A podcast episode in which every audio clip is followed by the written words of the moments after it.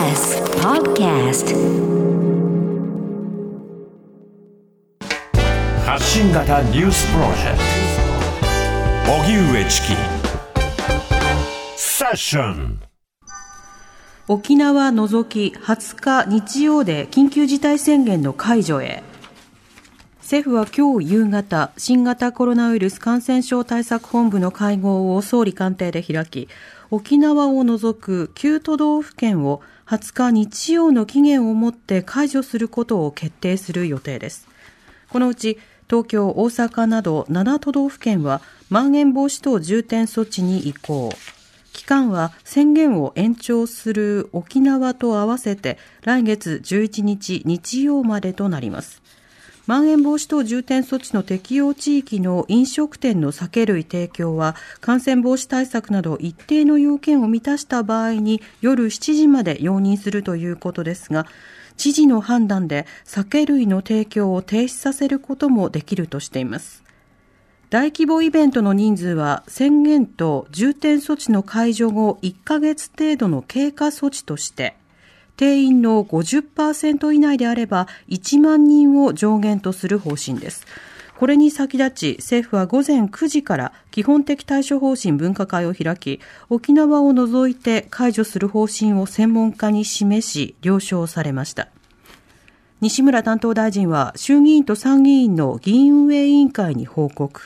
菅総理が対策本部会合で正式に表明します。その後、午後7時から菅総理が記者会見を行い、解除理由などについて説明します。それでは、緊急事態宣言の解除が決定へということで、はい、え国会周りの動き、伝えてもらいます、はい、TBS ラジオ国会担当の澤田大記者です。澤田さんこんにちは。こんにちは。よろしくお願いします。よろしくお願いします。さて緊急事態宣言の解除をめぐる今日の動きはどうだったんでしょうか？はい。あの今日の朝の午前9時からですね基本的対処方針分科会という、えー、専門家らの会議が行われまして、はい、えー、昼前に、えー、今緊急事態宣言が出されている10都道府県のうち沖縄以外に関しては、えー、解除するということが、まあ、了承されたということですね、はい、先ほどニュースにもありましたように広島と岡山以外は、えー、まん延防止等重点措置をのに入って、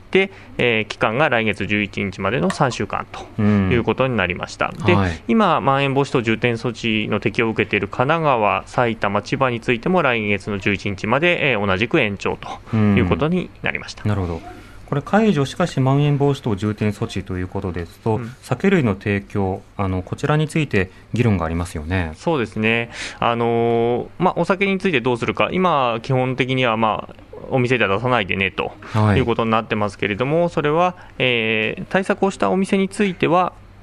あの午前、えー、午前じゃないですね、午後、えー、7時までは出していいよと、はいうん、その代わりお店は8時には閉めてねということで、えー、提供を認めるということになりました、うん、ただしあの、感染状況が悪化した地域とかに関しては、もう知事が止めるということも可能だとい。うことですね。はいうん、これあの解除ということなんですけれども、うん、当然、その懸念点もいろいろ専門家からも口にされてたと思うんですが、はい、そのあたりはどうなったんでしょうか、はい。まあ、基本的に今日の議論、2時間半あったんですけれども、ほとんどが東京の解除についての話だったとい。うことです。はい、具体的にまあどういうことかというと、まあ、今、えー、昨日もちょっとお話ししたんですけれども、若年層で感染者がむしろ今、減るのではなくて増えているという状況、リバウンドが始まっているという状況の中で、えー、解除することが果たして適当なのかという意見、一方で、えー、例えばお店とかが、えー、飲食店ですけれども、かなり苦しいという状況の中で、このままだと経済が死んでしまうよねというような意見も出ていて、はい、まあ、それがぶつかった形になったと。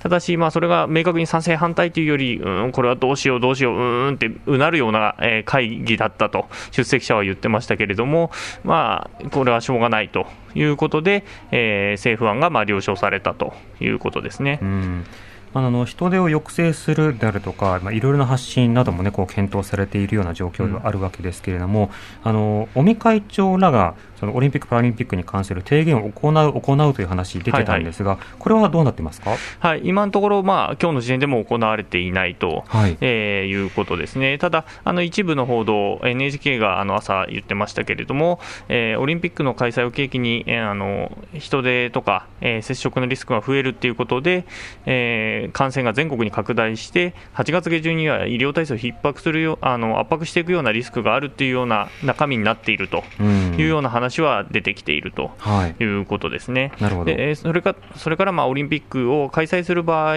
でも、まあ、無観客の場合が最もリスクが少ないよという話、それから昨日の分科会の中で、えー、放送、えー、後だと思いますけれども、会見があって、はい、そこで出てきたのは、昨日、えーと、今、観客の上限を事実上、まあ、1万人まで引き上げた形になりますね。で、まあ、これはあの専門家から言わせると、これ、引き上げたんじゃなくて、むしろ厳しくしたんだということを言っていて、というのは、まん延防止等重点措置えになった、えが解除になった時っていうのは、今までだともう無制限で入れられる状態だったんですね、だそれを、えー、むしろそこにちゃんと1万人っていう、えー、タガをはめたのだと、はい、いうことを、まあ、専門家は言っているんです、これは医療の専門家も同様に言ってまして、ただし、これはオリンピックには適用しないよと。なるほど。いうことを昨日の、えー、分科会で政府に認めさせたと、はい、これはオリンピックの話じゃなくて、あくまでもスポーツイベントの話であると、うん、いうことを、まあえー、終わった後の尾身さんの会見でも言ってまして、じゃあ、それ本当にどうするのか、これ、報道も結構割れていて、ですね、えー、あのオリンピック組織委員会側がこの、あくまでもこのルールに準拠してやるんだっていう報道の仕方をしているところもあれば、うん、いや、専門家側からまあ注文がついてるよっていう書き方をしているところもあって、これもちょっと分かれているところで、果たしてどうしていくのかというところがちょっと、えー、問題になってくるかなと、これに関してはまあ来週の月曜に、えー、話し合われるのではないかと見られています、はい、あのよくねあの、スポーツイベント、例えば野球なんかをやってるじゃないかというようなことを、うん、あの菅総理もね、あの党首討論で強調してましたけれども、うん、あの特定のファンの方があの集まるという、その、うん。え野球などのイベントと、オリンピックなどを、ま幅広く、えー、ま共有しようというような類のものだと、ま人数制限とか、それを開く、開かないって、ま全く意味が違うところもあるので、そのあたりをどうルール化するか、ここがまだ気になるところですね。そうですね。あの本当に菅総理はあの、えー、委員会の中とかでも、まあ、J リーグ、えー、プロ野球を引き合いに出すんだけれども、昨日の分科会に参加した専門家からは、全く別だという話はやっぱり出ていますね、うん、野球やってるから出かけようとは思わない人でも、うん、オリンピックやってるなら、みたいな格好になることは当然起こりえますもんね。あ起こりえますね、あのだしあの、公的なパブリックビューイングをしないとしても、例えばスポーツバーとかそういうところで見ようかっていう気持ちになる人はいるでしょうね。うん。うん、そうした中でですね、えー、これ菅総理の会見というのは、これ、今日ですか、はい、今日、えー、午後7時から予定されています、はい、これはあの解除理由などについて説明するというところですけれども、会見のポイント、注目点はいかがですか、まあ、やはりそのオリンピックの部分だと思います、うん、あの昨日の、えー、アドバイザリーボード厚労省の専門家組織の会議ですけれども、その中で、えー、オリンピックをやろうと、やらなかろうと、えー、感染者が増えるという、えー、シミュレーションが出てきている、でそれをに対して、まあ、菅総理はどう判断していくのか、どう答えていくのかっていうことが、まあ、問われると思います。うそうですね。またあの国会についてどう振り返るのかということも会見では気になりますが、そこはどうでしょうそうですね、これ、あのいつも、えー、通常国会、臨時国会が終わる、えー、タイミングで会見をしてましたので、その総括の会見でもあるので、うん、そこについても、まあえー、どういうコメントをしてくるかっていうところが気になりますね、うん、そうですね。またあの今国会でいろいろその通らなかった法律、通した法律などについても、疑問点あるところなのですが、